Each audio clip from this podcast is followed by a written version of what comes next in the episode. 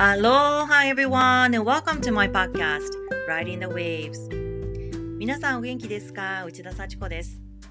皆さんのハロウィンはいかがでしたでしょうか？最近のハワイはどんどんいろんな規制が緩和されてきていて多くの人たちが集まれるようになってきました。12月恒例のホノルルマラソンも行われることが決定しましたし今年のハロウィンはいつもの感じが戻ってきたようにさえ思いましたが私はまだ一応オンラインでハロウィンのコスチュームで参加するクラスを受けたりしてハロウィン気分を楽しみました。オンラインの方があんまり恥ずかしくないので皆さんももっと自分らしく開放的だったような記載もします。さて今年も残すところあと少し。年末に向かってなんとなく忙しい気分になってくるのは私だけでしょうか。そんな忙しい時こそセルフケアがとっても大事。え私はマッサージが大好きでえ昔からすぐにマッサージを受けに行ってしまっていた方なんですがえでももっとセルフマッサージをしたりこう自分の力で自分にもっと優しくもっと自分の力で自分を癒せるようになりたいなとも常日頃から思っています。えそこでおすすめなのが私がアンバサダーを務めさせていただいているハワイカカアコのマインドフルムーブメントセンター。スティルムービングセンターでハワイ時間の11月13日から毎週土曜日にオンラインで開催予定のロミロミハワイアンヒーリングのワークショップです。ロミロミのことだけでなくハワイの癒し全般について学べるのでハワイの癒しを求めてるっていう人にはぴったりですよね。しかもなかなか今制限があってハワイに行きたくても来れないという人でも気軽にお家からオンラインで学べますし日本語通訳もついているので最高です。というわけでえ今日はこのワークショップを教えるインストラクタークムフラでロミロミ講師セラピストとして世界中の幅広い年齢層の生徒たちを迎え入れさまざまなハワイの文化をシェアし続けているマリア・ヘレラさんがゲストです。スティルムービングセンターではヨガやダンス、瞑想などさまざまなマインドフルなクラスが受けられますが心と体のヒーリングであるフラやウクレレ、ハワイ語といったハワイの癒し文化が学べるのも特徴。このクムマリアはオープン当初からこのセンターで教え続けているセンターの顔とも言えるほど大人気の先生です。今回はこのロミロミワークショップについてクムマリアにお話しいただきます。えそして今日はクムマリアの通訳として10年以上共に活動しているエリコ・ジョーンズさんにいつものようにクムマリアの言葉を通訳していただきます。どうぞお聞きください。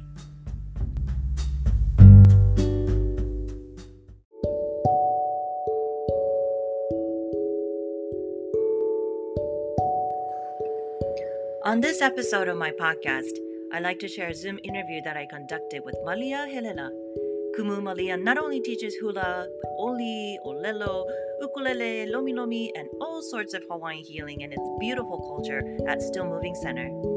Today, she'll be talking about Lomi Lomi massage training workshop that's coming up starting on November 13 called Origins and Source of Hawaiian Healing Practices. And we're also joined by Kumumalia's interpreter, Eriko Jones, as well. So please check it out.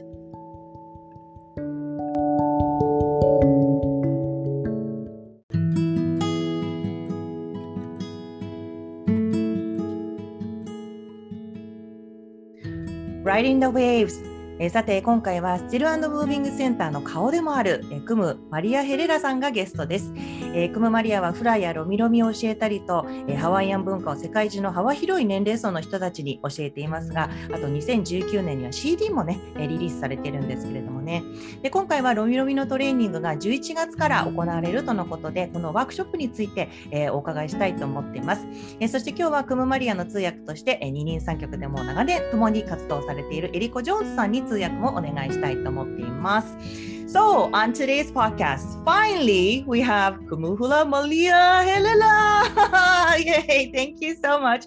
Uh, not only that she's a Kumuhula Lomi Lomi practitioner, also a therapist, and then you teach wide variety of Hawaiian culture and values to people from all over the world.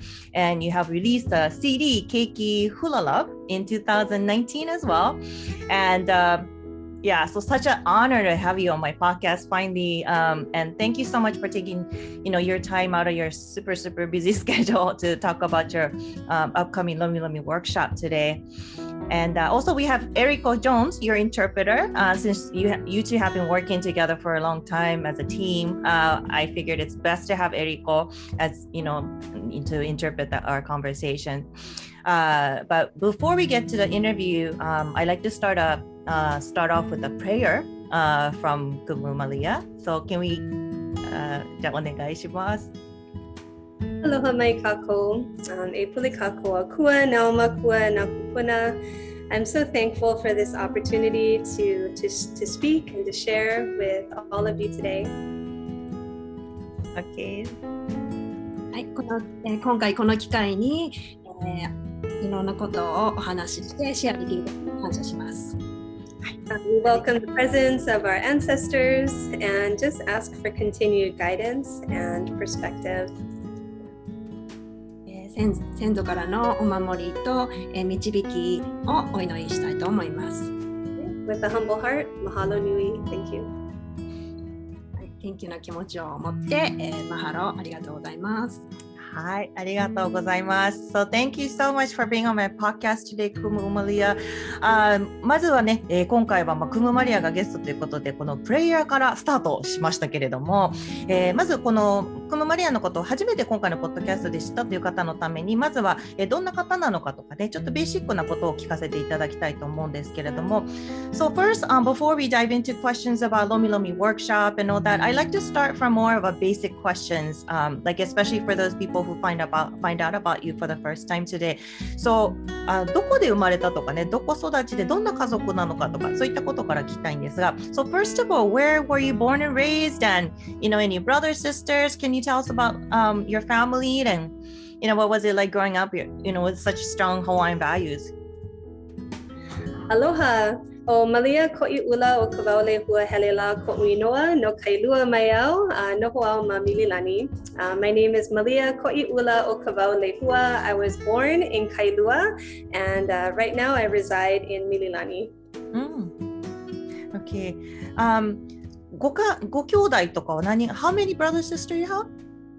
So even though I was born on Oahu, I was actually raised on the island of Yap um, in Micronesia. And so I have one brother who's uh-huh. just one year older than I am. I also have an adopted brother and sister from um, a small village in Micronesia. えっと、クママリアすごくあの長いミドルネームですけども ムがありまして、えー、カイルは、えー、ハワイオアフ島のカイルは生まれ生まれで、えー、今はミリラニというところに住んでいます。えー、一人、えー、兄弟お兄さんがいますけども、えー、その他にも、えー、養子で、えー、花井シスター and brother、うん、あで、えー、来た、えー、家族になった、えー、兄弟もいます。ね。で、えーと、フラの経歴というかあの、まあ、いつぐらいから始めてどんな先生についていたかとかもちょっとお伺いしたいんですけれども So can you also tell us about your you know, hula journey a little bit like you know, when you started dancing and you know, who was your kumu and all that? Sure. We moved back uh, to Hawaii when I was eight years old. Mm-hmm. And I do want to say that growing up in Micronesia was so important to my life now. Uh, we lived in a small village, uh, we had a, a, thatched roof house. Mm-hmm. Uh, we lived in a village where all of the homes were connected by a stone path. And so I grew up playing in the forest and swimming in the taro patches and very, very close to nature on a very small island. Wow. えーと、クムマリアは、えミクロネシアで、え育ちまして最初、え8歳の頃にまたあのハワイに戻ってきたんですけども、え、本当に伝統的なこう藁のこう屋根の家だったりに住んでたり、え、石石がこう重なってあの連なってできた道、え、で、え、あの通ったりあと森林の中で遊んだりとか、え、タロパッチで遊んだりとかしてとてもあの自然にあの近く、えー、過ごした、えー、幼少期です。So when we moved back to Hawaii, um, my dad started looking for a hula teacher, and it was my father. Most people assume my mother. Um, right. So my hula dancing, but it was actually my father.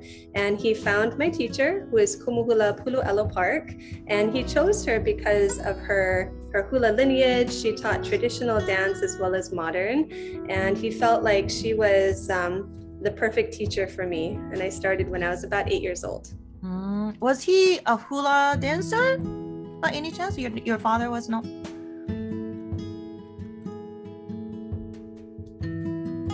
Yeah, in terms of um, my family, my mother is part Hawaiian. And so on her side of the family, we have um, uh, singers and musicians.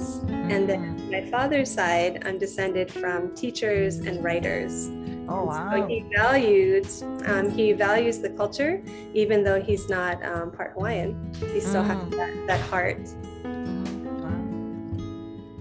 でハワイに戻ってきてから、えー、あの普通は大体お母さんの勧めでフラを始めたりすると思うんですけども、マリアの場合はお父さんの勧めでお父さんがいい先生を探してきて、えー、プルエロ・パック先生、えー、に、えー出会いましたでそのなんでその先生をあの選んだかっていうとすごくあの昔からあの伝統を継承していて、えー伝統的なダンスとモダンダンスと両あの両方を教えているっていうことなので、えーすごく素晴らしいあのクムを見つけて、えークムマリアにあのフラをするようにあの勧めたのがお父さんでした。でお父さんはあのハワイアンではないんですけどお母さんの方がハワイアンの血筋がありまして、えーお母さんの方は、えーシンガーだったりミュージシャンっていうあのあの人がいる家系なんですけどもお父さんの方は、えー先生の先生が多い教えてる方が多い家系でですごくあの文化の文化を大事にしたりするので、えー絶対あのハワイではこうフラをやらせたいっていう思いがお父さんの方にあったようです。And I will say it was always my father who encouraged me to dance hula. All the times that I was ready to quit, um, he just encouraged me to stay with it. And so I really credit my father with um, just my supporting my supporting my hula. Mm. Did you get distracted though? Like dancing hula? Just hula seems to be so natural for you. like, you know, I it. Doesn't occur to me. uh, with a passion when I was little. I wow. I didn't have a good sense of timing and I just I felt so unwelcome and I just I didn't like it. I wasn't good at it. And so I think that experience being teased and put down by the other girls uh, Mhm. brought me tremendous compassion. And so I love teaching basics because I feel like the foundations of the dance, once we can really get that um, solid, then that just supports our confidence.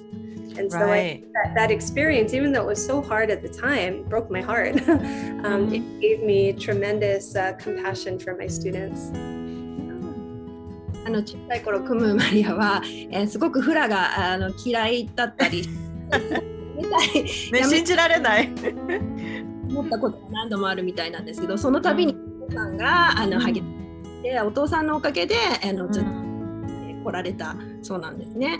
で、まあ、なんで嫌いだったかっていうとすごくこうあのタイミングをあらあの合わせるのがこう難しかった。リズムリズム感っていうんですかね。うん。難しかったりあとすごくなんかあのウェルカム歓迎されてないような感じ。え他の先生にっていうわけではないんですけど他のあの子供たち女の子たち。うん女の子とかね。うん。がうん。あちょっと意地悪なことを言われたりとかそういうのが思いがあってすごく親が嫌いっていう時期があったんですけどもあのお父さんの励ましで、えここまでずっと続けてでその経験もあってすごく基礎基礎が大事っていうのがありまして、えー今の教えてるクムガマリアが教えてるフランもすごく基礎を大事にしてるんですけど、えー基礎がしっかりあのできてればその基盤があればそれが自信につながるっていうことで、えークムマリア今教えてる時もすごく基礎を教えて基礎を大切にしています。ね。そんななんかこう昔もうフラを嫌いになってしまうぐらいねだ思いをした人が今こうやってねフラハーラオでこう先生をしててっていうのはなんかすごくね不思議な話みたいに思いますけれども。でしかもねクモマリアの場合はそのフラだけでなくやっぱりロミロミだとか歌も上手だしウクレレも上手だしハワイアンランゲージも教えたりとかこうハワイアン文化にまつわることをこうまんべんなくねこなしていてなんかもともと最初からそれを目指していたのかどうなんでしょうね。なんかすごい気になるんですけど So I, you know, like I was saying, like I can't believe that you once was a girl who actually hated hula, like you know, and then you come a long way. Like now you have a hula halau, and you know, at the Still Moving Center, and you not only teach hula, but then you teach lomi lomi, sing Hawaiian songs, play beautiful ukulele, you teach olelo, and you cover like everything now. You know, like you do it all, and not everybody does that, you know? So, uh, was it your intention to just cover all the Hawaiian values and, you know, Hawaiian culture? Well, I think that throughout my life, I've always tried to find things that connect.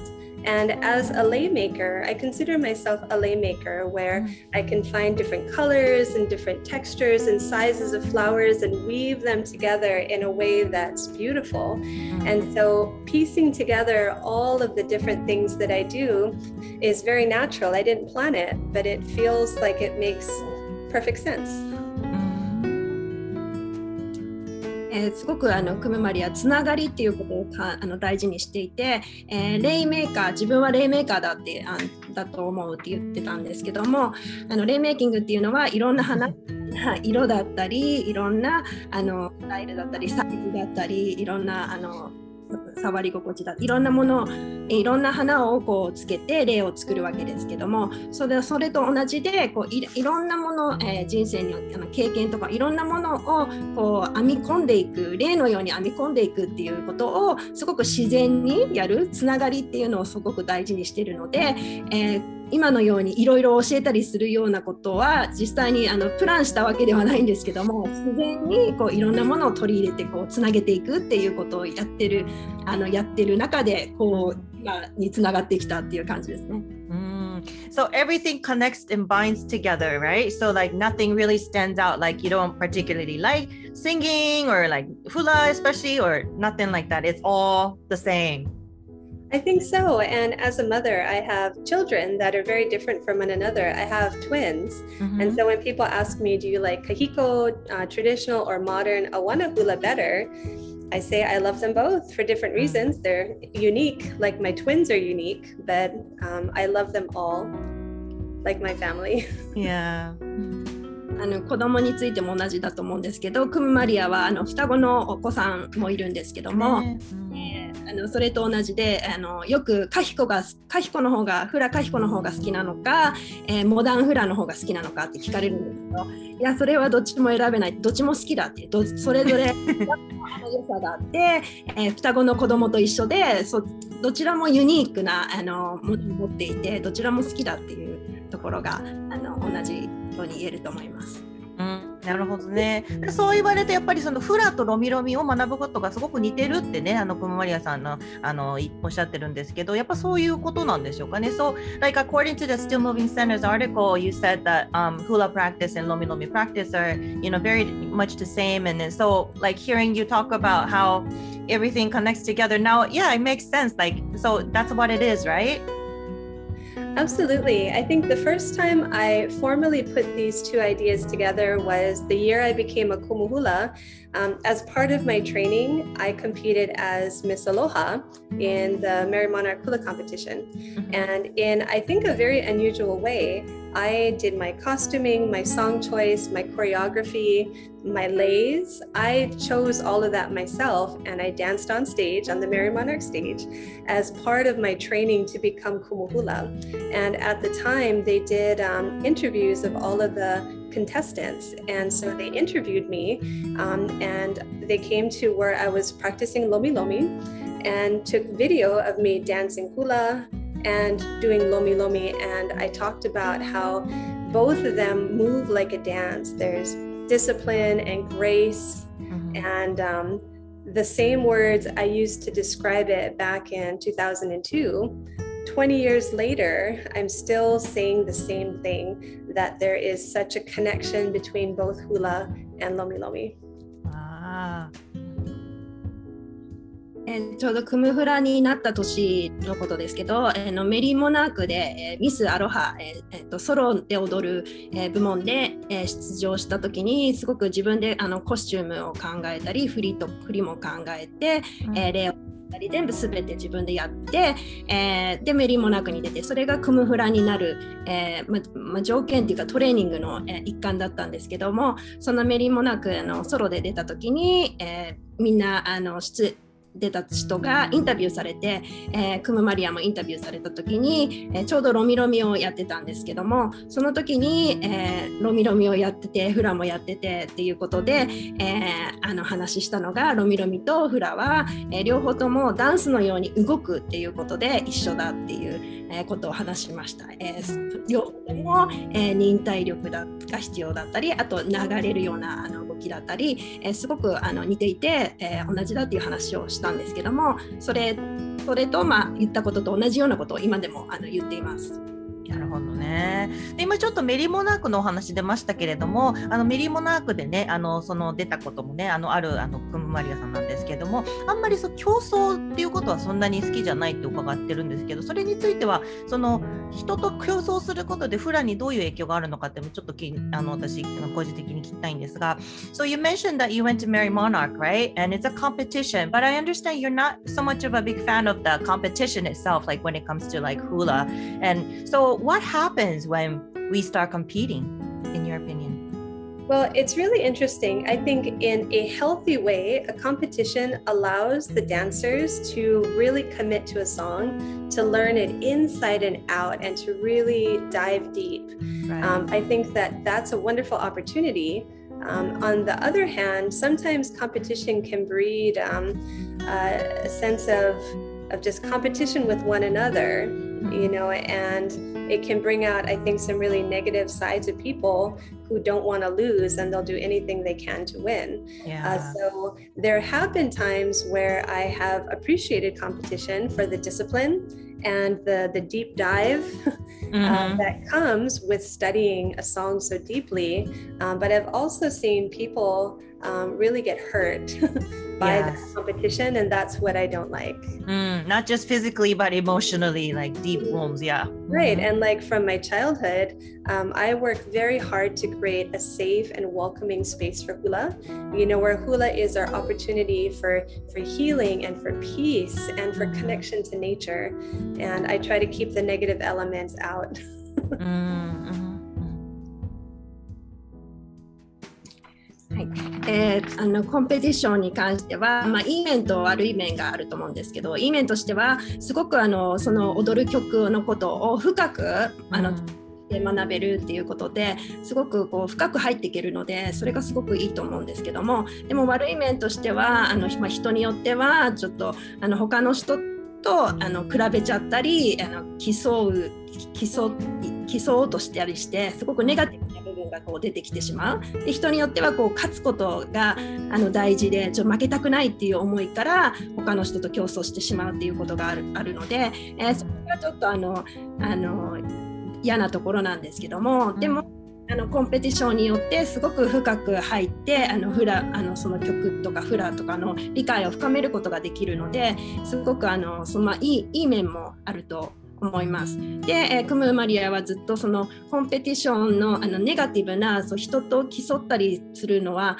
あの嫌なのででフラの教室で、えー、大事にしていることはとても安全で、えー、ウェルカムな環境をあの提供するっていうことを大事にしていて。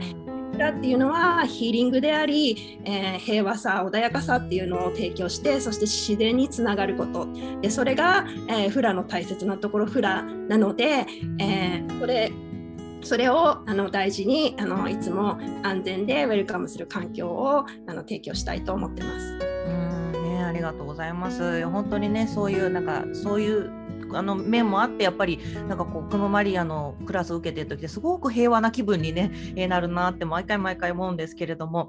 であのちょっとロミロミのね話もしたいんですがその家族や自分の心身を癒すためにねなんかこうちっちゃい頃からそういうのをやったりとかはしていたことがあるんでしょうかね。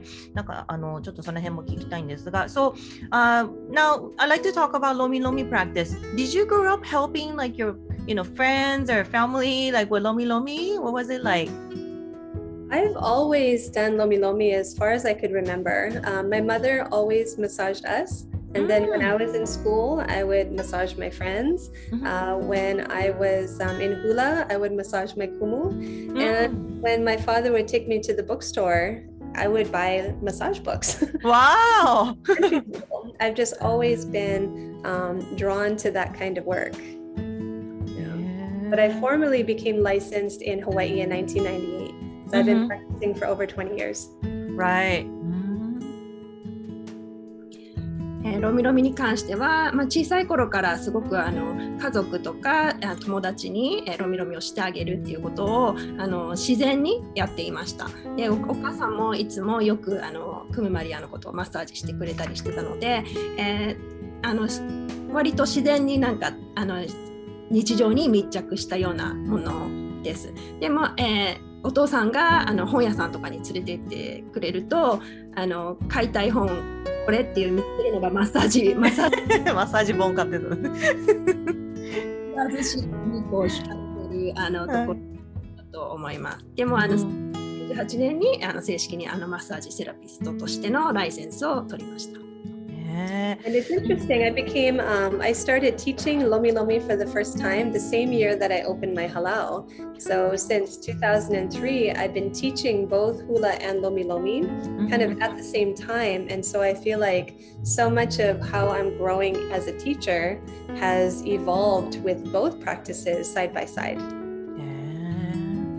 2003年にあのクムが腹を自分の腹を始めてクラを教え出したのと同時にあのロミロミも教え出していてそう2003年以来ずっとなんか同時にこう同時進行している感じで自然なんかつながって一緒にこう進化してきた育ってきたような感じがします。ね素敵ですね。てか昔からそういう何かいっぱいやることが好きなんですね。なんか You like keeping busy like from early on ねそれでまあそのロミロミといってもまあすごくいろんなスタイルだとか方法とかある中、まあロミロミのヒーリング効果ってどんなことなのかね、えーちょっとあの聞いてみたいと思うんですけれども、So ロミロミ as I understand it like has so many different styles and uh, techniques and But uh, to you, what is most important factor about Lomi Lomi, and also what is the benefit of it?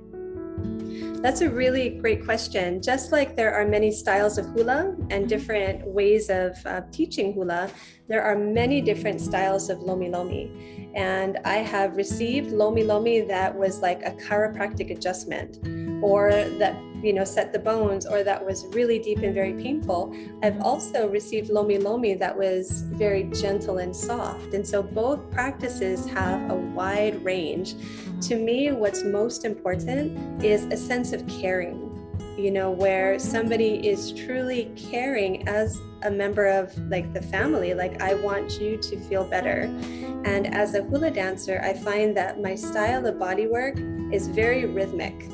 You know there is a sense of grace and timing but mm-hmm. i think that something really important is to tap into that that rhythm of nature like waves you know there are big waves and little waves but they're all moving together in the ocean Yeah. and so I think that's where they are combined.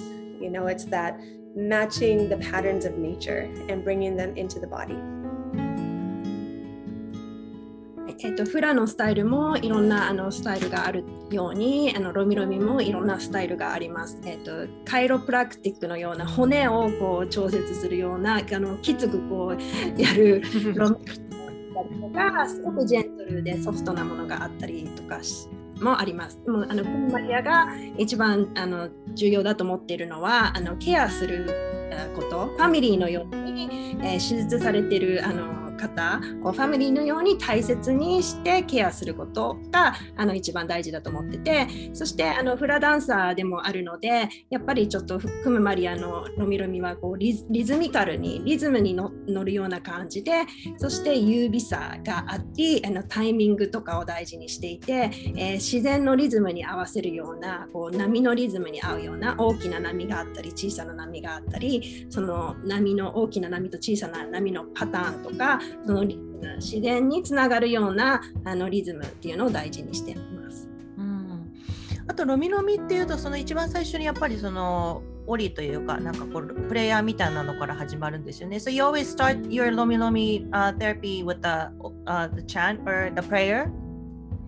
Yes, and I think this is I think a really important point. Both Lomi Lomi and hula and many Hawaiian practices, there was a time where a big portion of the Hawaiian population was passing away from um, introduced diseases and many things. And so a lot of the practices were lost, mm-hmm. and only parts of the tradition were passed down.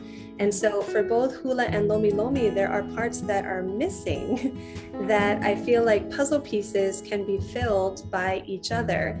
And so in hula, I bring the healing practice of hula, how movement is a healing practice. And in lomi lomi, I bring in the chants, uh, the rhythm of the, the beats, um, I practiced uh, Lomi Lomi in Waikiki for over a decade, and there were no practitioners, nobody who spoke the language or did hula or did anything Hawaiian. And to them, Lomi Lomi was just a technique. Uh, yeah. Use mm-hmm. the forearm. Yeah, just the forearm. Yeah. Whereas for me, it's a very it's a very holistic approach where I do start and I end beginning and the end with prayer to open and then to close the session and inviting the ancestors in, both mine and my clients. Uh, these are things that have been supported by hula. And I try to bring them both in to have the, you know, the physical benefits of the body, but also the heart benefits yeah, yeah. that I find through prayer and chanting. Yeah. So people who get to get massage from you are very, very lucky because you know they get to experience the authentic, you know, the true lomi lomi. But you know, sometimes people don't know, like people just visiting, you know, for you know Hawaii for like a short period of time, they don't know what's out there. Like, you know, it it it all says lomi lomi, so like they don't know, right? Yeah, and most people that would come, um, especially in Waikiki, would always ask, like, what is Lomi Lomi? Mm-hmm, yes. And as, uh, answering that question over and over helped me to decide how I wanted to teach, which is that Lomi Lomi is a massage bodywork of Hawaii. It's mm-hmm. been affected by the environment and the spirituality of the people, and I'm going to treat you like a member of my family. oh, that's beautiful. Mm-hmm.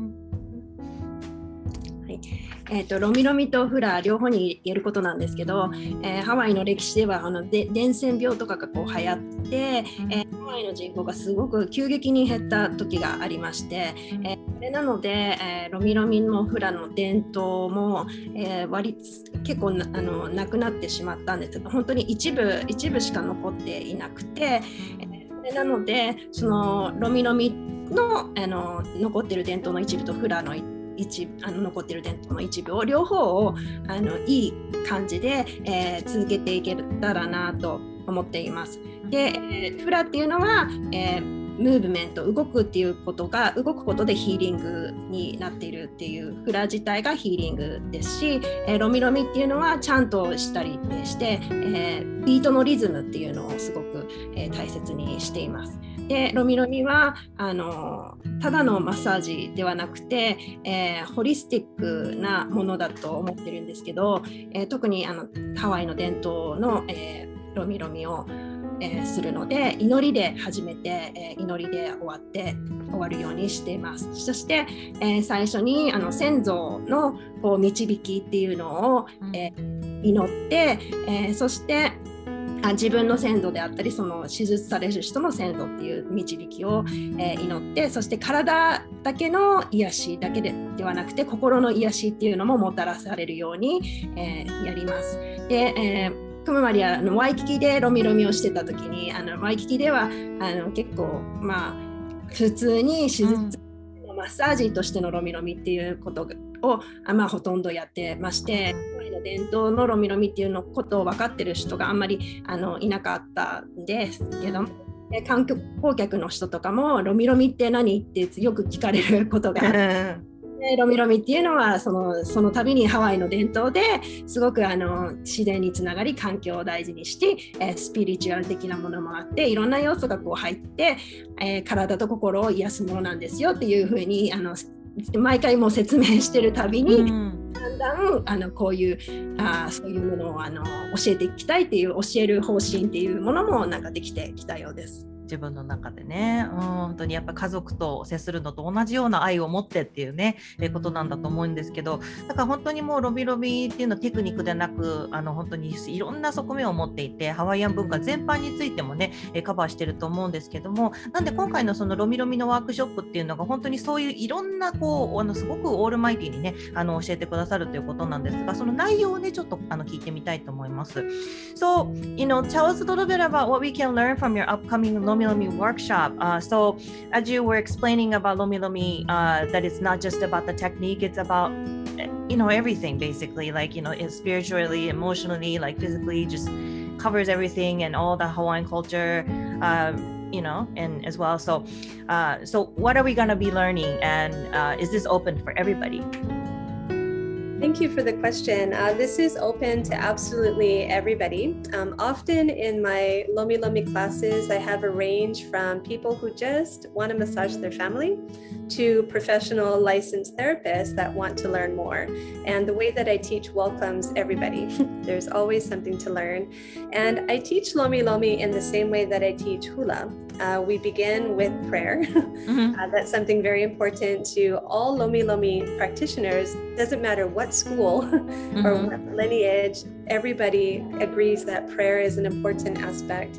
And then I teach the basic movements. Just like we have our basic steps that we practice in hula class, we have our basic hand motions, like uh, certain moves that have a practice. We're going to go over that and then we bring them together. Just like in hula, we'll have a simple hula. I'll gather all of the techniques into a simple lomi lomi. And then, like hula dancers, eventually learn to adapt and make their own choreography. Uh, then I will support students learning how to customize and to really tailor the treatment for whoever that they're helping. And so it's kind of a combination of prayer, yeah. simple routine, um, op- options to um, to make it very customized, and then history and music and dancing and Mm, dancing, nice. all woven in together. right. えっと、クムマリアのあのロミロミワークショップには、え誰でもあのすべて皆さんウェルカムです。で、えーよく来るあの、まあ、参加者は、えーただ、まあまあ、家族にマッサージしたいっていう人だったりとか、あとずっと、まあ、あのロミロミセラピストでやってるプロの方で、えーもっとあの深いものを学びたいっていう方とか、えいろんな方があの来ます。で、えやっぱりあのロミロミものワークショップもフラと同じで、えーまず祈りを大切にしています。あのいろんな全てのあのロミロミをやってるあの人、えースタイル、えー伝統の方はみんな皆さん祈りは大切に祈りをすごく大切にしています。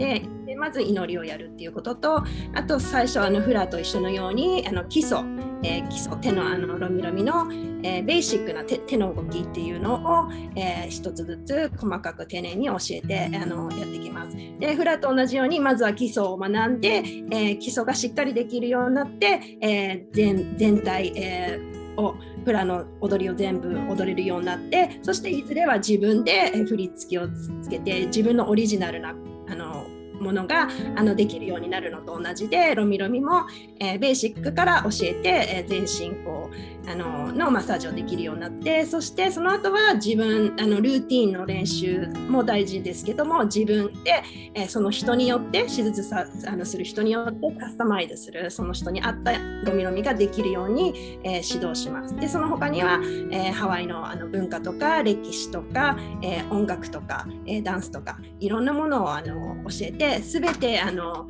ロミロミも、えーフラと同じように例のようにこういろんなものをこう編み込んで、えー作り上げるっていうことを教えます。And I'd like to add that both of my main mentors, my main teachers in Lomi Lomi, refused to teach me a routine because Really? they felt that having a routine is going to limit you to only do what they said, and they wanted to have all the options open. But as a hula teacher, I think that it's important to build confidence and to build skill by doing these basic movements and then a basic routine understanding that eventually we will be adapting. But as a hula teacher, I want to really provide the, the solid foundation in technique and then we customize. えーでクムマリアのあのロミロミのメンターの人たちはあのルーティンは嫌うルーティンは良くないってクムは、えークムマリアはあのフラフラで基礎を大事にしてるので、あってそしてあのルーティンでちゃんとできるようになって自信がついてこうスキルになってなっていくと思うので、えークムマリアは最初の基礎と、まあ、ルーティンっていうかあのベースベースになるものっていうものを、えー大切にしてて、えーそこからあの自分で、えカスタマイズできるようないろんなものをこう取り入れていくような、えことを、えできるようになってほしいと思ってます。にそのクムマリアのマッサージセラピーも受けられるんですよね。あのワークショップとは関係なくて。Do you offer like massage therapy besides teaching Lomi Lomi too? Do Uh, you do that often? Not, not Currently? Uh, Mm. Right now, my family is the main beneficiary. They're so And lucky. my children are teenagers now, and so Oh. I'm doing my best to also teach them so Mhm. that they will learn how. Um, all three of them have taken my courses and have their certificates. oh, nice. but continue to practice Lomi Lomi at home, and I pray that as we move out of the pandemic, that I'll be able to work on the public um, in the future. right. えーマリア自身もあのロミロミ手術はずっとやってきたんですけど今はちょっとお休みしていて、えー家族だけにあのやって はい、ラッキーですね。お子さんたちもこのロミロミワークショップを受けて、えーしあの修了証 うん、持ってあるね。彼らあの息子さんと娘さんあにもしっかりあの教えていきたいとまだ引き続き教えていきたいと思うし今はあの中心にしてますでもままたあのパンデミックが落ち着いたら、えーまた再開したいと思ってます。うん、なるほどね。で、まあ今ね、こうやっぱりロミロミ受けるってなると、まあ今ハワイにいればね、いいですけど、その日本にいるとなかなか実際にこうオーセンティックなロミロミできなかったりとかするんで、なんかこう家で実践普段からできるようなそういうロミロミ的なこうヒーリング方法とかあったらちょっと教えていただきたいんですけれども、Now it's you know harder to travel like from Japan and um, hard to get the real authentic lomi lomi and so is there something that we can like do at home to heal ourselves lomi lomi wise? I think so. I think so. And I can show you a really Yes. technique. Mhm, And Yes. so in Lomi Lomi, we use not only our hands, but Mhm. also our forearms and our elbows to Right. work. And um, traditional massage was done on the ground where we step with our feet. Mhm. Uh, modern days, if you're if you're like me, I'm doing a lot of typing. yes. and so I just want to show you really quickly. Uh-huh. Um, I just have my hand on my knee here. Mhm. We can take our elbow and just press Mhm. and release and work Mm. our way down the arm. Wow. Your arm, you have two bones. So there's one bone and then two bones. Mhm, And we want to get in between. mhm. Yeah. So you can kind Yeah. of feel the bones. Mm, There's like a little pocket there, yeah? Yeah, Mhm, there's a mhm, channel between the two. mhm, And so press and release. so Mm. exhale and inhale, exhale, inhale, and just work your way down. Oh my god, this is I feeling. That's really helpful because sometimes it's hard to use your hands. The fingers get tired. But right. Oh, this is already making a difference. and keep your fingers relaxed. oh. Oh, Yeah, so just nice. Release. especially yeah because you mentioned like especially because we are you know always typing something on the computer really helps Mhm. yeah And then once you feel where the bone is, you can Mhm. start to what I call, and many Lomi Lomi therapists will talk about cleaning the bones. Mhm. And so you're just gonna use your skin like it's a like a cleaning, like a Mhm. cleaning um, fabric or cleaning yeah rag. And you're just gonna move the skin and clean the bones. Mhm, This is really good in the hands. So you're moving. So like your skin is like a, a wash rag.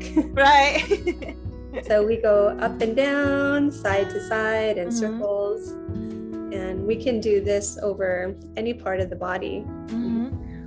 feels good. I gave you two.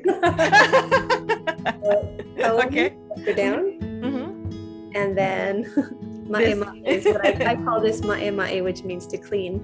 Clean. Ah, thank you. ででロミロミはあの腕と肘を使ってやったりするんですよ。伝統的なものは足で踏むあのスタイル。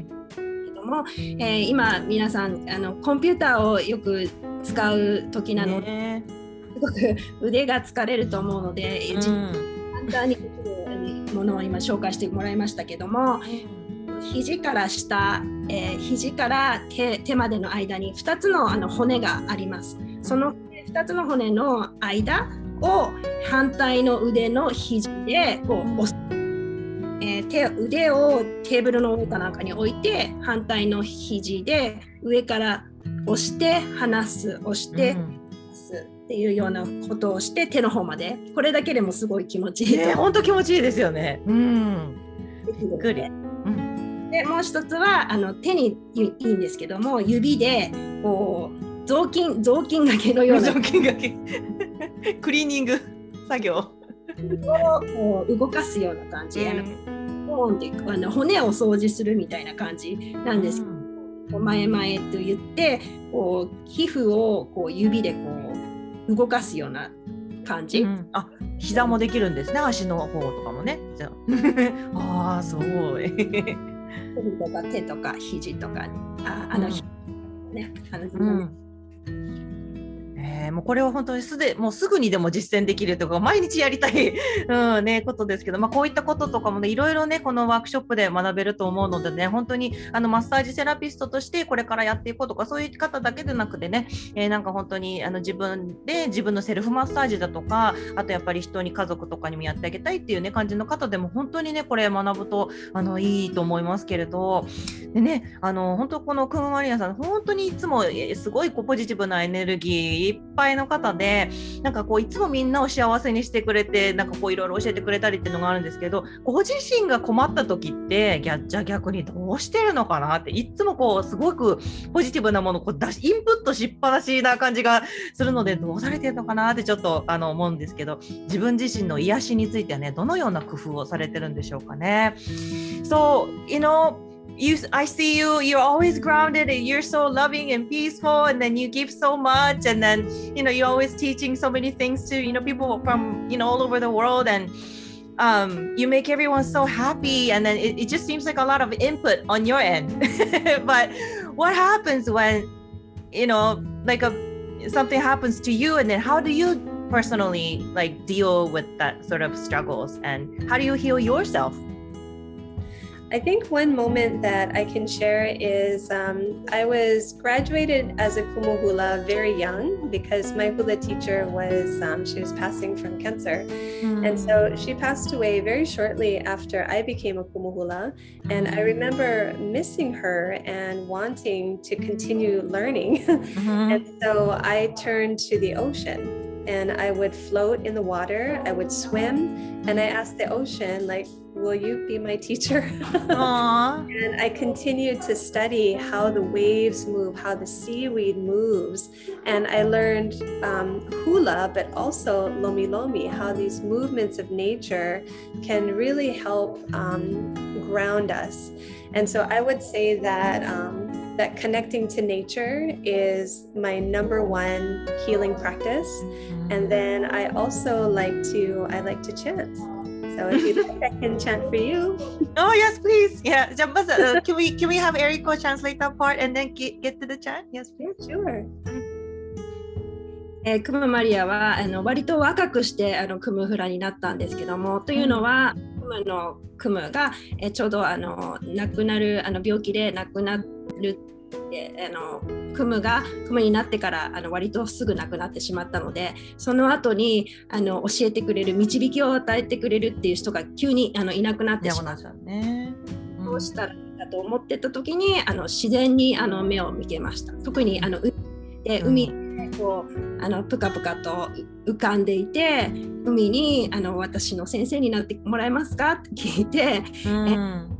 こう導きをあの求めてそれ以来あの波波の動きですとかあの海藻の動きとかそう自然を見てることですごくそのフラだけでなくフラの動きだけでなくロミロミの動きにもすごくあの教えいい教え先生になってくれてますしすごく自然に自然を見て自然をつながるっていうことがとてもあの癒し自分自身の癒しにもなってます。So you recommend jumping into the ocean if possible? Absolutely. ね本当に海に入るとやっぱり浄化されたりとかねすごく気持ちが良くなるんじゃないでしょうかね。Can we do? Can we ask you to do that? The chant, please? Sure, sure. And I'd like to describe it first mm-hmm. so that you can visualize what I'm chanting. Yeah. And this is a chant that I wrote about the water cycle, about the evaporation of water gathering into a cloud and the rain. The rain is very cleansing. Mm-hmm. And so this chant describes the water cycle with an intention of cleansing. えで最後にあのやるちゃんとしたいと思ってますけども、え水のサイクルについてのちゃんとです、え海からこう水がこう蒸発してそして雲になってそれがまた雨となって降りてくるこの水が、え流れるようにこう続いていくっていうサイクルで、えそれによってこう水によって癒されるっていうものを、え意味したちゃんとです。There's a hand motion that I do, and it's not necessarily um, it's just for teaching uh, when I teach this Oli for how to look at the rhythm. And so you're welcome to join me, just palm down and up in this rhythm, uh, just to help learn the rhythm. But I think it's really good to uh, loosen the joints in your hands too. So you're welcome to join me with that part. Mm-hmm. はい、えー、でちゃんと一緒にあの手手の動きを、えー、こう 振り振りではないですけど自然にやる。手のひらを下にしてまた返してでこれ手首にもすごくいいのでこのちゃんとあの一緒にやってみてください。はい。OK。えいやいかばいパ。えいやいか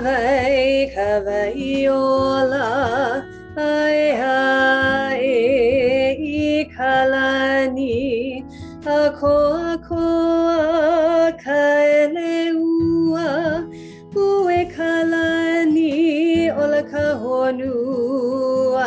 Other side. Eia i kawai kawai ola ai e i kalani ako ako kaeleua ue kalani honua, both hands. ei Eia ikavai ola, aia ikalani, ako ako akaeleu.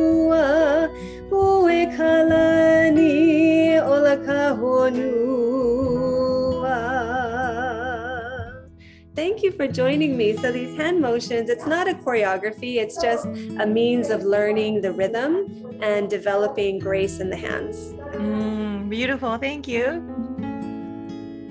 あの振りあの手手の動きは振り付けじゃないですけどもこうリズム取るのにいいのとあと手のすごくヒーリングになるので、うん、えー、といいです。 本当にもなんか優しい気持ちになりました。本当にありがとうございます。Thank you so much, クム。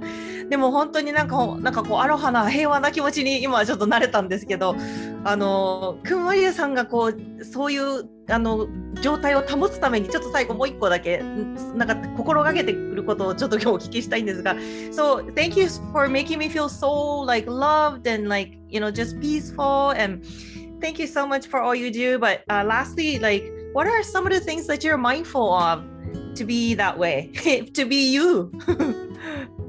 That's a really good question. I think that um, my father has always impressed upon me the importance of stories. And I think all cultures have a body of stories that help us to see how to be better people. Mm. and so mm. I look to, um, to hula and to Oli. I do try to learn about the history of my people, which is sometimes a very painful history but from that pain comes healing and so i just try to keep my my gaze wide open to um, just have an open heart and to continue to learn and i try to be grateful and humble mm. Mm, thank you えークム・マリアのあのお父さんの影響も大きいんですけどもあのストーリーあの 伝えられるあの物語っていうのもすごくあの大切にしています、えー、先祖から家族代々とか伝われる、えー、物語です。あのとかあとあの、まあ、歴史ハワイの歴史っていうこともあの時にはちょっとあの厳しい歴史という、うん、うん、辛いね。過去がありますもんね。そういうことを理解した上で乗り越えてそれがヒーリングになるっていうありますしそのいつもそういうあのストーリーから、えー、学ぶことを大切にしています。あの心をオープンにして、えー、いつも謙虚さを持って、えー、いつもあのマリアの人生、うん、ので、えー、すごくいつも心美しくあのいつも謙虚に、えー、いろんな話を聞いて、えー、ヒーリングをこう取り入れているとありがとうございます。ちなみにえりこさんはこうやって長いことあのクムマリアさんと一緒にお仕事されてきて自分が変わったっていうのはありますか？影響やっぱりあって。いやすごくあのいろいろさせていただき10年以上ずっと通訳をさせていただく中で。本当にクム・マリアの教えを身近で全部こう聞いてきたので、ね、私もあの謙虚さだったりあとポジティブだったりいつもこう自然を大切にあと今回ちょっとあの出てきませんでした。いつも感謝を大事にしてると思う。あうん。のクラスでもいつも感謝の言葉をあの、うん、マリアが述べてそして生徒参加者の皆さんも述べるんですけど、うん、謝っていうのがすごくベースになってるんじゃないかな。ってすごくアロハの愛が入れてる、うん、そこがすごく皆さんが引きつかれ引きつけられるあの、うん本当ですね。Yeah, I asked her like how much of an impact that you know you had on her. You know, being that you guys been you know working together for so long, and then she had you know she was saying like how you have you know you have been such a positive influence, and you know help her be humble, and then just you know loving, and you know she mentioned about the gratitude that you practice during your hula class, and that's a very important factor, right? Like when you teach you know your class and yeah it, it, caught on me too like you know because now i you know help out still moving center and then when we start the gratitude first and then you think about it you know like oh what am i grateful today what am i grateful and so that becomes a habit and it's beautiful and so thank you for all you do really Oh, thank you so much. Um, it is a challenge in this pandemic time. In hula, we typically are aware of the other dancers. When we turn, we see all of the dancers around us and we try to move together as one. You know, that's our goal. Let us dance together as one. And yet, in the pandemic time where we're dancing on Zoom and on the internet, um, our gratitude circle is our way of connecting so that even though we can't see each other we still can feel each other's hearts and in our in our heart we can dance together as one even if we're dancing around the world えー、フラにおいてすごくあの一体となって踊る。で隣の人ダンサーを見て、まあ、あの常にこう一体となって踊るっていうことをあのやってきたんですけどもこのパンデミックになってこうそれぞれ Zoom でそれぞれ離れた場所で、えー一緒に隣同士で踊れない状況ではあるんですけども、えー、そんな中でもその感謝の気持ちを述べるっていうシェアがすごくあの心と心がつながって、えー、一なって、えーあの一体となってなれるっていうことにおいてすごく大事、えー、であの心がすごくつながってすごくいいあのことです。でパンデミックの中でもやっぱりあの皆がこう一体となって、えー、進んでいくっていうことが大事なので、えー、このそばに、えー、入れなくても隣同士に入れなくても心がつながって心が一体となってこう進んでいけたらいいかなっていうふうに。本当にね、ありがとうございます。ということで、えこのクムマリアさんのからもオンラインで学べるロミロミ、えハワイアンヒーリングのワークショップなんですが、えハワイ時間の11月の13日の土曜日スタートです。で、毎週、まあ、土曜日に行われて、12月の11日まで、え続くわけですけれども、サインアップしたいという方はね、えー、ぜひ、スティルムービングセンターのウェブサイトからお問い合わせください。え日本語でもね、えメールとかでお問い合わせしてくださって大丈夫です。この日本語の通訳をしてくださってるえりこさんが、えサポートしてくださいますのでね、まあ、これから本当に時期的にも忙しくなりますけど、まあ、こうハワイ式のこういったヒーリング方法だとかをね、えー、クムフラあのクムフラの、まあ、クムマリアから学ぶと本当にいろんなことが同時に学べるんじゃないでしょうか。はい、ということで、Thank you so much for being on my podcast today and then share your knowledge and I really, really appreciate you, your time. Thank you so much, Kumalia. Thank you. It's such a pleasure to be here. Mahalo nui. Mahalo nui. Eriko エリコさんも本当に息の合った通訳どうもありがとうございました。ありがとうございました。はい。Thank you.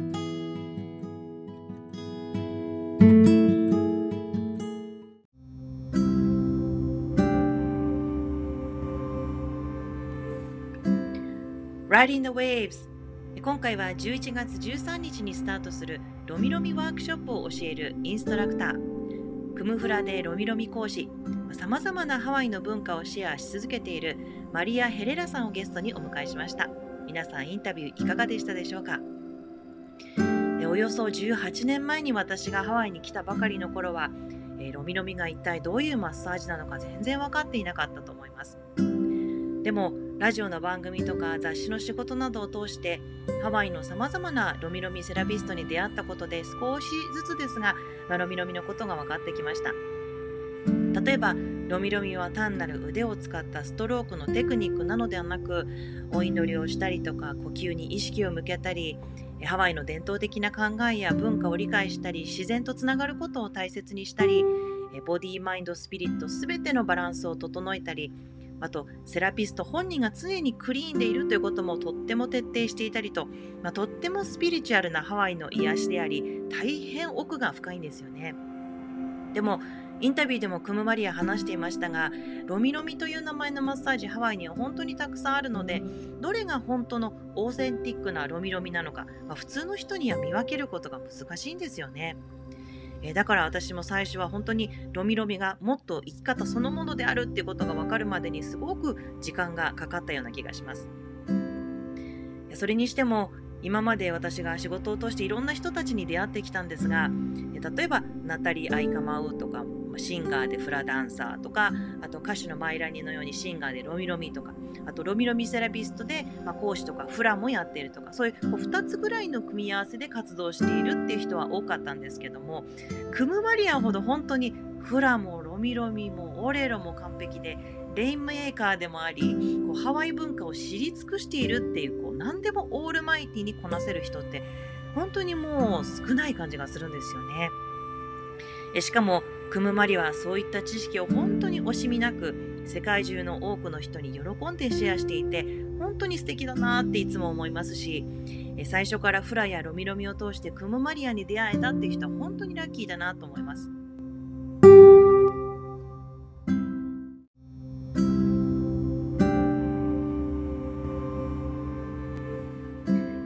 ムマリアのロミロミのワークショップではこれこそハワイの本物のオーセンティックなロミロミという内容が学べると思います。例えばロミロミのテクニックだけでなくロミロミに不可欠なオリというチャンティングフラプレという祈りオレロそしてロミロミを理解する上でとっても重要なレイメイキングなどハワイの癒し文化がたっぷりと体験できます。マッサージセラピストとしてすでに活動されている方もそうでない方もまたフラダンサーでロミロミなど他のハワイアンヒーリングカルチャーをマスターしたいという方また家族のためとかセルフケアとしてロミロミができるように、まあ、自分に投資したいなんていう方などどなたでも大歓迎ですのでハワイアンヒーリングをぜひこの機会に学んでみてはいかがでしょうか。詳しくはスティルムービングセンターのウェブサイト www.stillandmovingcenter.com をチェックしてお問い合わせください。え、そしてですね実は今回のポッドキャストはなんと YouTube でもインタビュー部分を公開しました、え、クムマリアが、え、お家でできるロミロミを教えてくださっている部分とか、えー、クムマリアの優しい雰囲気などやっぱり映像で見ていただきたいななんて思って、え、ちょっと試しに YouTube でアップしてみましたえこれからはもう少し YouTube の方工夫していきたいななんて思っていますが、えこちらの方もぜひご覧になってみてください。Apple Podcast のエピソード欄のところに YouTube のリンクの方載せておきますね。Riding the Waves 今回も私のポッドキャストを聞いてくださって本当にありがとうございました。Thank you so much for listening everyone. Stay safe, stay healthy, and until next time, aloha!